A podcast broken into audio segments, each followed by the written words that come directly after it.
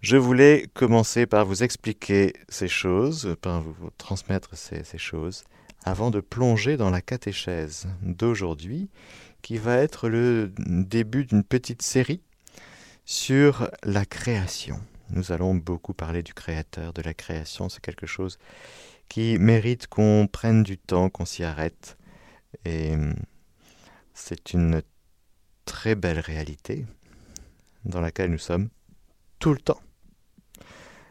Alors confions cette catéchèse d'aujourd'hui à celle qui est reine, immaculée de tout l'univers, de tout l'univers créé. La créature qui est immaculée et qui est la clé de voûte de toute la création.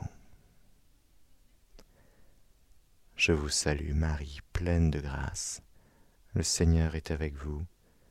Vous êtes bénie entre toutes les femmes, et Jésus, le fruit de vos entrailles, est béni.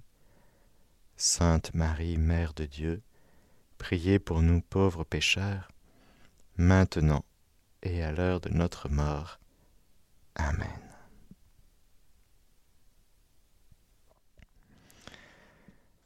Frères et sœurs, nous baignons dans le mystère de la création tous les jours de notre vie, parce que nous sommes des réalités créées. Pour ceux qui suivent un petit peu le catéchisme, nous sommes à partir du paragraphe 279 et suivant. Mais je, ne vais pas tout lire et tout, tout suivre euh, à la lettre, mais je vais, on va se balader, on va se balader dans ce grand mystère de la création. Je cite néanmoins le paragraphe 279. Au commencement, Dieu créa le ciel et la terre. Premier mot de toute la Bible. C'est avec ces paroles solennelles que commence l'écriture sainte. Le symbole de la foi, donc le credo, reprend ces paroles en confessant Dieu, je crois en Dieu le Père Tout-Puissant, créateur du ciel et de la terre, créateur du ciel et de la terre, de l'univers visible et invisible. Ah, il y a un univers qui, est invisible, nous, nous verrons. Nous parlerons donc d'abord du Créateur, ensuite de sa création, enfin de la chute, du péché, dont Jésus-Christ, le Fils de Dieu, est venu nous relever. La création est le fondement de tous les desseins salvifiques de Dieu. Le commencement de l'histoire du salut, qui culmine dans le Christ. Inversement, le mystère du Christ est la lumière décisive sur le mystère de la création. Création, fondement, évidemment. Mais aussi, le mystère de la création s'éclaire dans la lumière du Christ. C'est le Christ, lumière. Je suis la lumière du monde, le Verbe et la lumière, qui va éclairer tout le mystère de la création le corps du Christ est créé, l'âme du Christ est créée, est-ce que Jésus est une créature? Non. Jésus est la deuxième personne de la Sainte Trinité. Sa personne, elle est divine, mais il vient assumer une nature humaine avec une vraie âme humaine, un vrai corps humain, tout comme nous, excepté le péché. Et donc il y a dans la réalité créée la réalité du corps du Christ.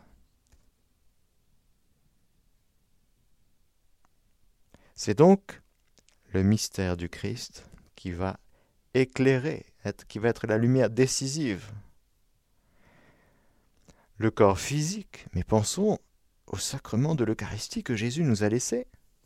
Vrai corps du Christ, avec son âme, son sang, sa divinité, tout le Christ est là dans l'hostie consacrée, dans la messe. Nous sommes là à la fois dans le fondement, mais dans l'ultime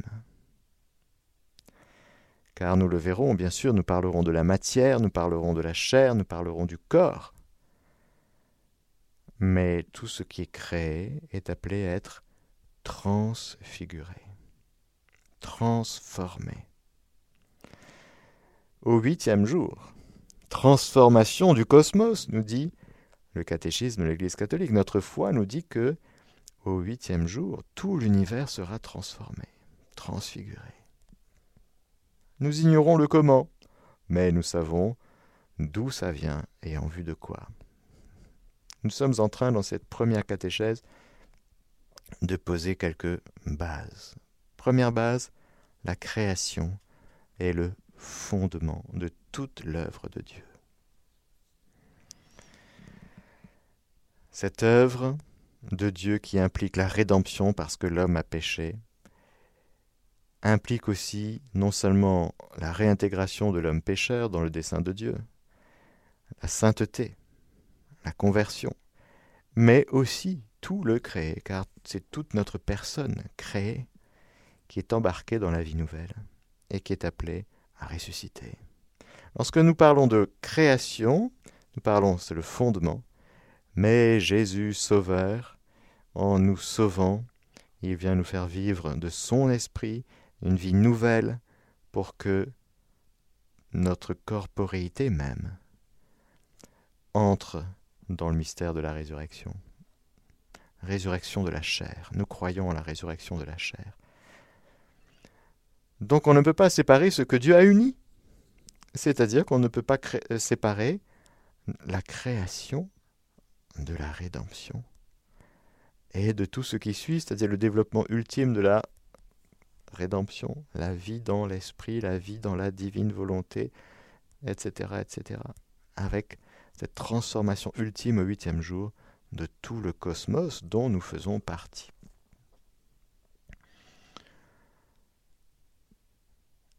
Le mystère du Christ est la lumière décisive sur le mystère de la création. Il révèle la fin. Ce n'est pas le terme, mais la fin, la finalité, en vue de laquelle au commencement Dieu créa le ciel et la terre. Dès le commencement, Dieu avait en vue la gloire de la nouvelle création dans le Christ. C'est Saint Paul qui nous en parle au chapitre 8 de la lettre aux Romains. Je cite J'estime en effet que les souffrances du temps présent ne sont pas à comparer à la gloire qui doit se révéler en nous, car la création en attente aspire à la révélation des fils de Dieu si elle fut assujettie à la vanité, non qu'elle l'eût voulu, mais à cause de celui qui l'y a soumise, c'est avec l'espérance d'être elle aussi libérée de la servitude de la corruption, pour entrer dans la liberté de la gloire des enfants de Dieu. Nous le savons en effet, toute la création, jusqu'à ce jour, gémit en travail d'enfantement. Et non pas elle seule, elle seule, nous-mêmes qui possédons les prémices de l'Esprit Saint, nous gémissons nous aussi intérieurement dans l'attente de la rédemption de notre corps. Car notre salut est l'objet d'espérance, et voir ce que l'on espère, ce n'est plus l'espérer, ce qu'on voit, comment pourrait-on l'espérer encore? Mais espérer ce que nous ne voyons pas, c'est l'attendre avec constance.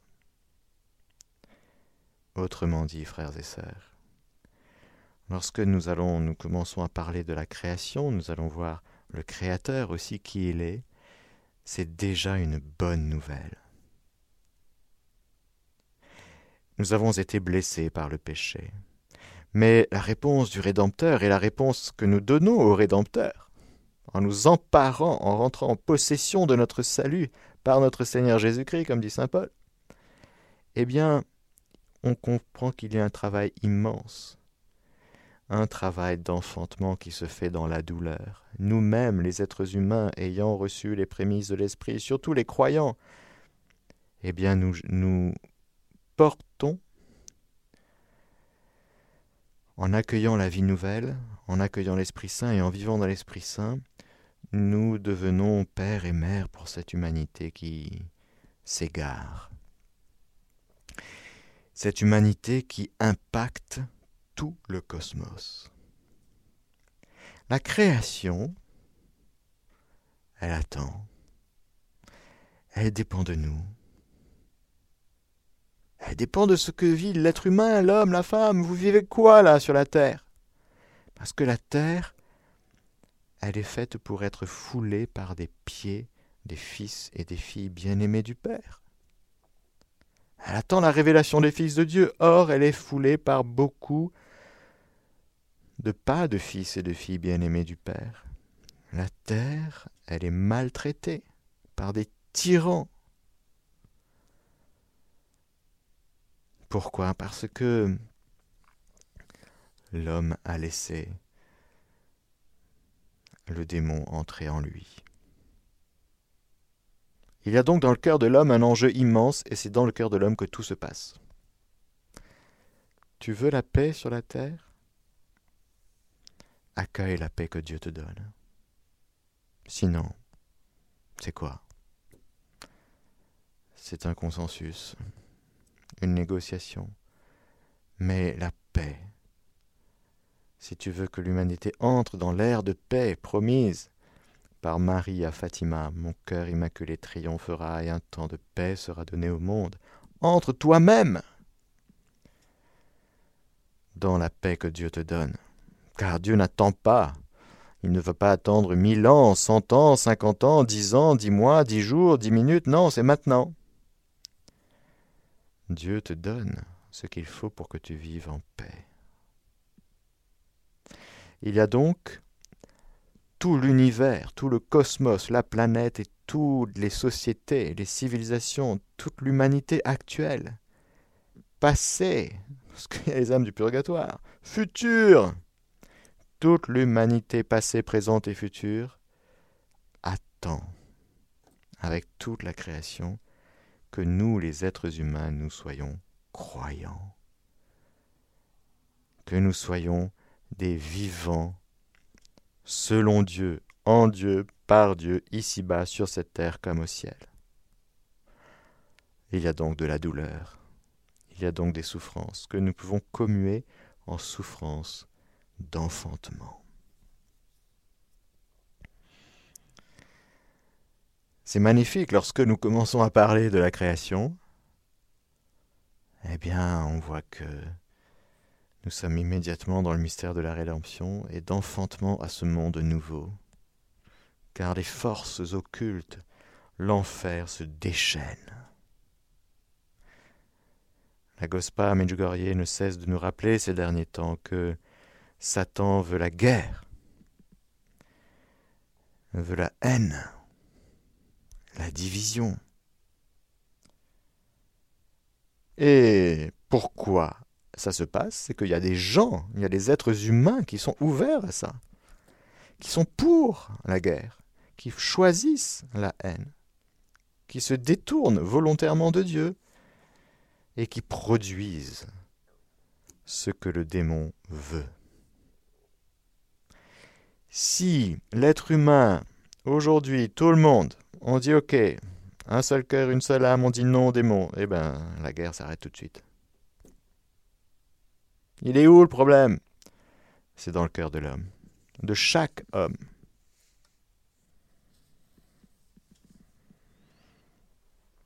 Alors le péché, il existe? Comment tu peux dire que le péché n'existe pas? Comment tu peux dire que ce monde invisible dont nous allons parler n'existe pas?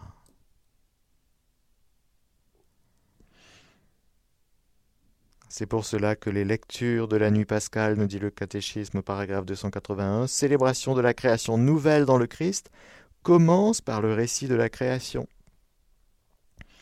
Il fait nuit, nous sommes entrés dans l'église avec euh, le cierge allumé, après avoir allumé le cierge pascal au feu pascal, après avoir chanté l'exultète.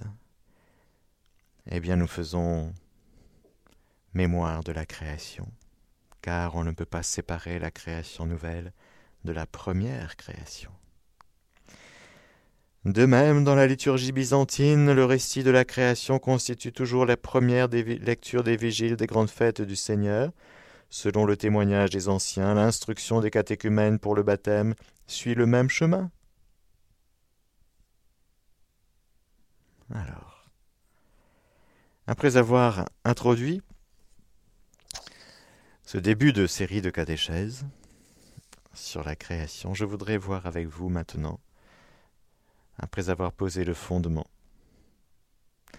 Voir un petit peu ce que nous pouvons connaître de ce Créateur, ce que nous pouvons dire de cette création.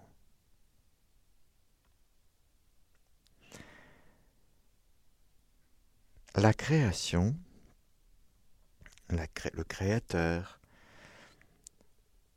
ce sujet, cette thématique, la réalité dont nous parlons, les vérités religieuses dont nous parlons, sont à la fois, font partie de ces vérités qui sont à la fois accessibles à la raison, c'est-à-dire de l'ordre de la connaissance naturelle, c'est-à-dire tout homme, toute femme, quelle que soit sa religion, quelle que soit sa croyance, quel que soit, il est capable de réfléchir, il a une intelligence, et il est capable d'arriver à poser certaines vérités sans se tromper,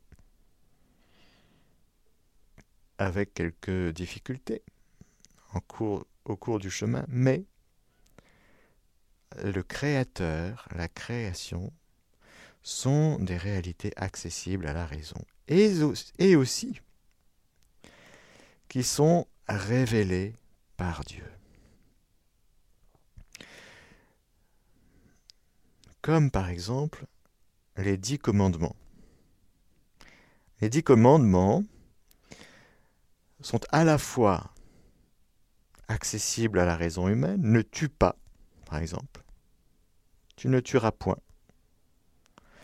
Eh bien, normalement, tout être humain doté de raison, exerçant plutôt sa raison droite, est capable de dire nous sommes personnellement, communautairement, familialement et dans la société, on est d'accord que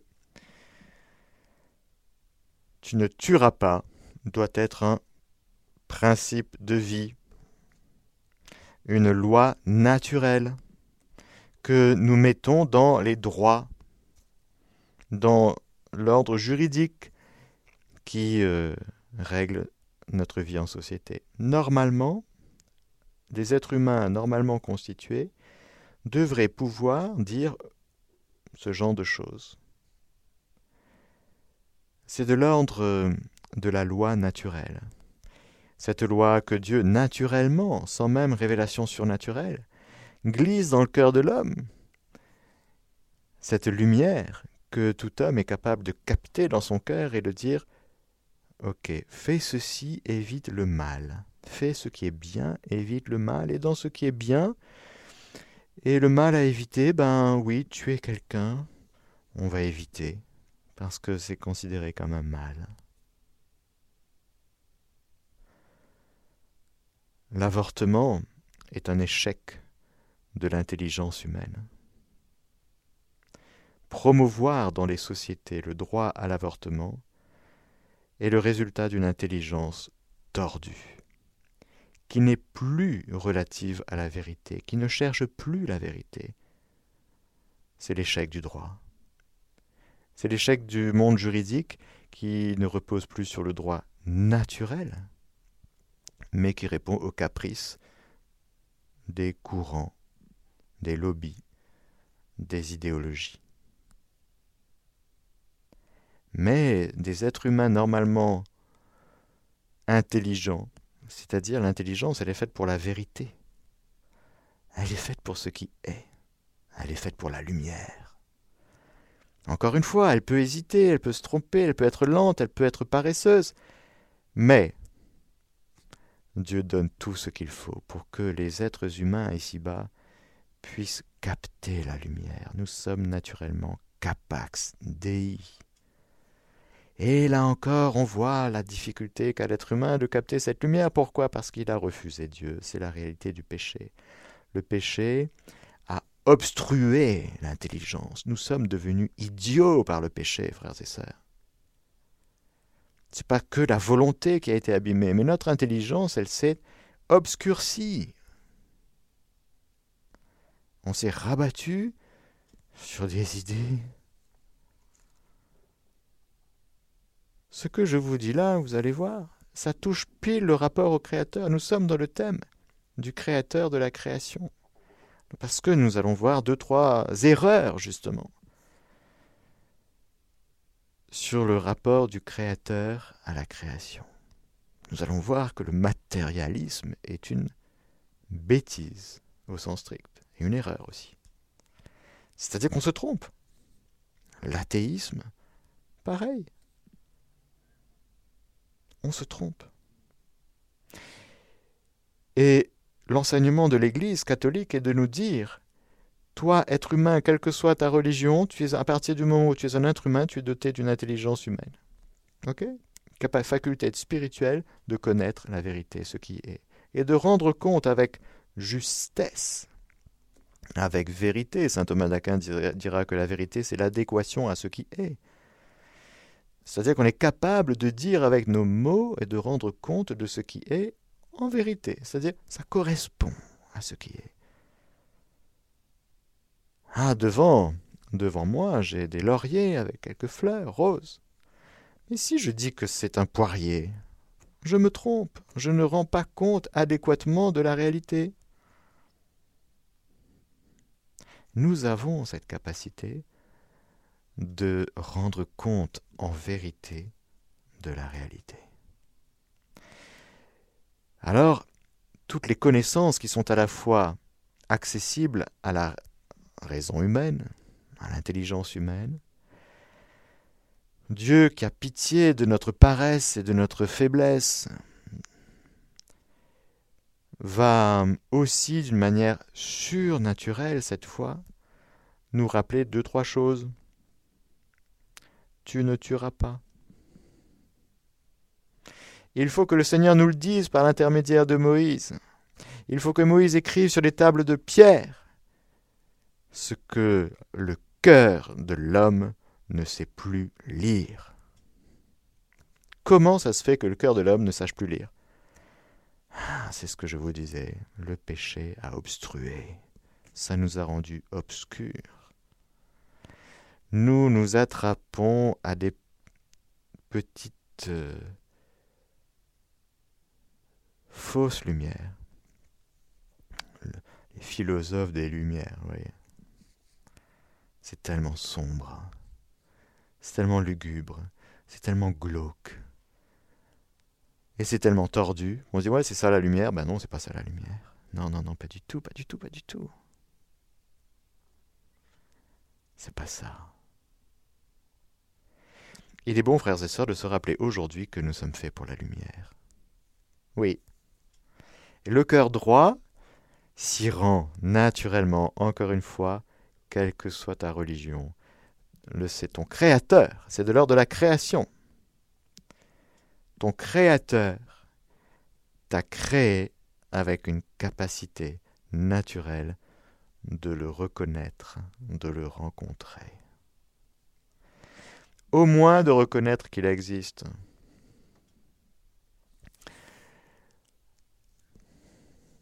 Et puis de dire deux, trois choses aussi de, sur qui il est.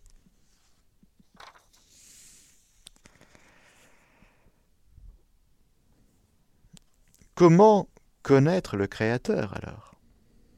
Si nous n'avons pas le secours de la foi, le secours de la révélation surnaturelle de Dieu, est-ce que les non-croyants, les non-chrétiens, est-ce qu'ils peuvent accéder à la vérité profonde de ce qui les entoure? Ou sont-ils condamnés à ne rien connaître? Heureusement, Dieu justement qui est créateur, a doté l'être humain de cette capacité de reconnaître.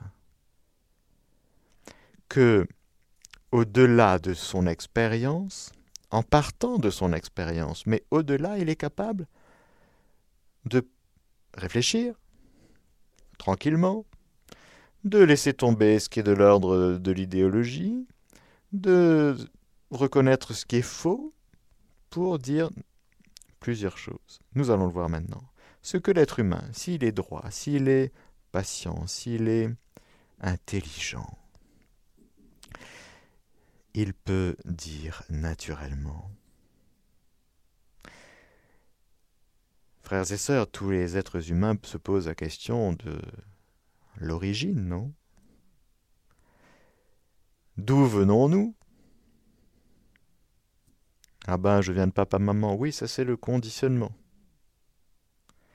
Tu viens de papa-maman, qui eux-mêmes viennent de papa-maman, qui eux-mêmes viennent de papa-maman. Oui, oui. Ça, on reste dans un rapport d'antériorité qui est de l'ordre du conditionnement. C'est une première manière de répondre sur la question de l'origine. Et chacun y va de son arbre généalogique. Bon. Très important, bien sûr. Mais c'est de l'ordre du conditionnement. C'est notre conditionnement familial. Hein. Mais on comprend bien que savoir qui était notre arrière-grand-père nous laisse un peu insatisfaits. En, tout cas, je l'espère. Quelle est ton origine profonde? Quelle est l'origine de ce monde Mais quelle est ton origine personnelle? D'où viens-tu? Parce que si on s'arrête à l'arrière-grand-père et à l'arrière-grand-mère, c'est gentil, mais où vas-tu? Et en vue de quoi est-ce que tu vis ta vie? Alors se pose la question de l'origine de l'univers, se pose la question de notre origine, se pose la question de la finalité. Ce sont les deux grandes questions de notre vie. D'où venons-nous Et vers quoi nous rendons-nous? Tu te rends vers où? Ben vers la réalisation de mes projets, vers mon auto-réalisation personnelle, mon développement personnel. Ah bon, tu te rends vers ça, toi? Oui, oui, pour le, hein, pour déployer toutes tes capacités. Hein d'accord, tu te rends vers ça, d'accord. Oui, moi je me rends vers euh, essayer de gagner un max d'argent c'est important. Ah, tu te rends vers ça, toi, d'accord. C'est là où tu vas. La question de la finalité, frères et sœurs, nous devons nous la poser tous les jours de notre vie, que nous soyons croyants ou pas croyants. Pourquoi? Parce que c'est une question d'abord humaine, que tout être humain doit se poser. Et les crises, comme on dit, la quarantaine, la soixantaine, la cinquantaine. Maintenant, il y a les crises tous les dix ans et puis il y a les crises tous les jours maintenant. Tout le monde est en crise. Déjà, être dans le sein de sa mère, maintenant, c'est une crise. Et puis sortir du sein de sa mère, oh on est traumatisé, bien sûr. Et puis la crise de quoi? De deux ans, de cinq ans, la crise, première crise de dents. Ouh Multicrise. Mais les crises sont là pour nous dire mais tu vas où? Tu viens d'où et tu vas où? C'est quoi le sens de ta vie, la, finalité, ce pourquoi tu vis. Ça concerne tout le monde. Alors, ce sont nos deux grandes questions. Parce que si on ne sait pas pourquoi on vit, quel est le sens à donner à sa journée d'aujourd'hui, eh bien on aura un peu de mal. Le paragraphe 283 du catéchisme nous dit La question des origines du monde et de l'homme fait l'objet de nombreuses recherches scientifiques qui ont magnifiquement enrichi nos connaissances sur l'âge et les dimensions du cosmos, le devenir des formes vivantes, l'apparition de l'homme. C'est passionnant tout ça. Tous les jours, il y a des articles qui sortent. On a découvert un squelette de, de quelqu'un d'il y a 30 000 années. Ces découvertes nous invitent à admirer d'autant plus la grandeur du Créateur.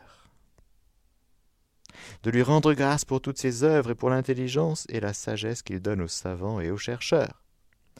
L'Église redit non pas sa foi, ni même sa croyance, mais son respect pour les scientifiques.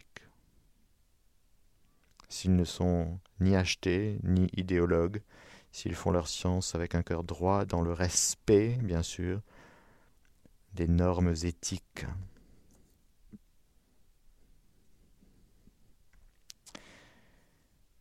Vaste sujet très actuel. Avec Salomon.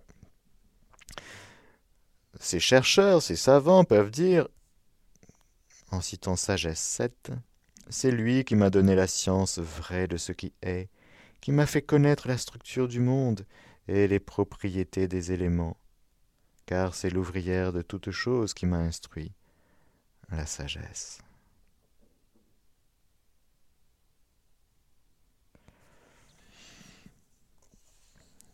La sagesse de Dieu nous aide à connaître non pas tant le comment l'univers fonctionne, ça c'est de l'ordre de la compétence scientifique.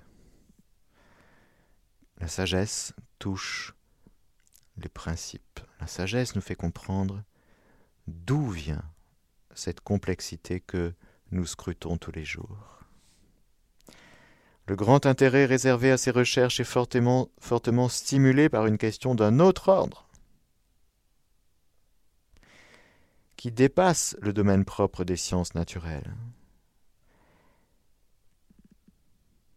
Il ne s'agit pas seulement de savoir quand et comment a surgi matériellement le cosmos, ni quand l'homme est apparu, cent mille ans, trois millions d'années,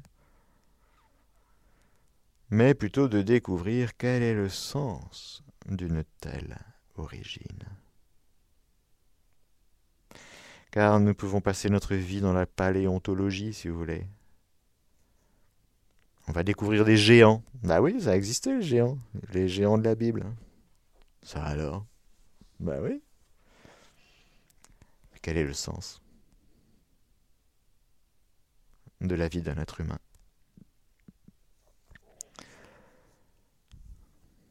Si elle est gouvernée par le hasard,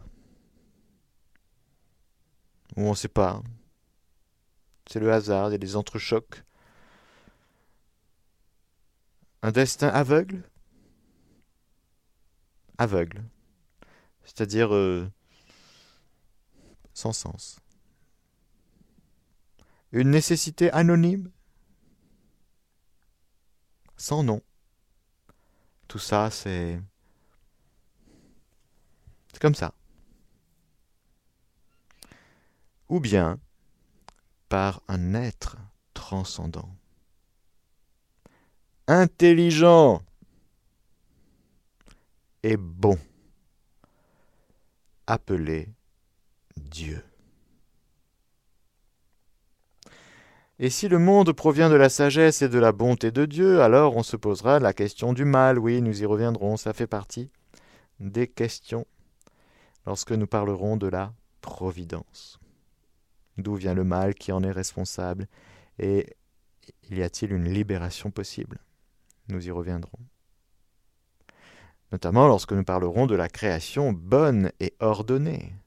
S'il y a une sagesse, une intelligence à l'origine de toute la création, eh bien nous pouvons constater justement quelque chose qui est de l'ordre du désordre qu'on appelle le mal, le péché, nous verrons, le mal physique, le mal moral. Le Dieu créateur ne se découvre donc pas dans la science. La science n'a pas pour objet Dieu. Sinon tous les scientifiques seraient croyants. Or, il y a plein de scientifiques qui ne sont pas croyants. Pourquoi? Parce que l'objet de la foi, c'est Dieu. L'objet de la science, c'est justement la réalité qu'ils sont en train de scruter, de connaître, d'approfondir, en posant des hypothèses. Biologie, mathématiques, euh, physique, ce sont des lois de l'univers qu'on repère et qu'on pose, qu'on postule, qu'on affirme, qu'on confirme, qu'on infirme. Mais l'objet de la physique, ce n'est pas Dieu. Pourquoi? Parce que nous sommes encore dans le comment, dans le conditionnement de ce qui est.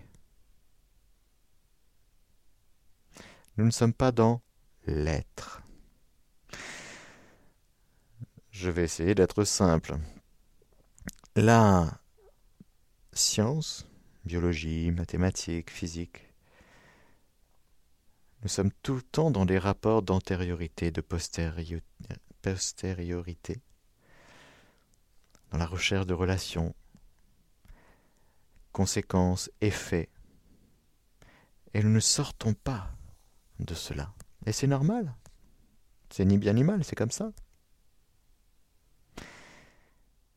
Et donc, les sciences au sens strict ne peuvent ni affirmer que Dieu existe, ni dire qu'il n'existe pas. Pourquoi? Parce que ce n'est pas l'objet de la science. Tout simplement. Mais, par contre, elles indiquent des pistes. Elles donnent des signes très très très très très très forts. Elles montrent une complexité de, de ce qui existe, de l'infiniment grand à l'infiniment petit, qui évidemment, pour le scientifique, mais pour le philosophe et pour tout être humain finalement, pose question, comme on dit. Comment cela se fait-il que dans la réalité si complexe, je pense à la génétique par exemple, un domaine si petit, petit, petit, petit, on voit des choses si ordonnées, si on voit la sagesse. Alors c'est sûr que le chrétien, il voit d'emblée la sagesse de Dieu.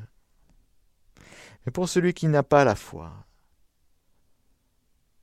il peut ne pas voir. Et c'est là où on voit justement qu'on peut être un grand scientifique et pas croyant. Et être un grand croyant en n'y connaissant rien en science. On est d'accord. Parce qu'on n'est pas dans le, même domaine de connaissance et que chaque domaine de connaissance a sa réalité propre, sa connaissance propre. C'est pourquoi il n'y aura jamais de compétition entre la foi et la science.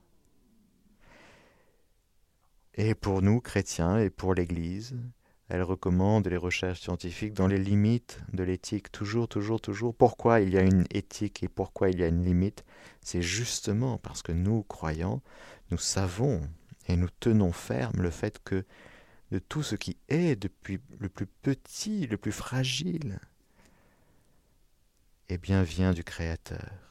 Et nous avons donc besoin de respecter l'œuvre de Dieu, car lorsque nous accueillons avec humilité l'œuvre de Dieu, pour en être émerveillés, pour avoir une certaine marge de manœuvre dans la recherche, dans la progression, dans la connaissance, pour le chrétien, il y a toujours en background ce lien fondamental avec celui qui est à la source de tout ce qui est et de tout ce qu'il est en train de toucher, de manipuler, de, etc., etc.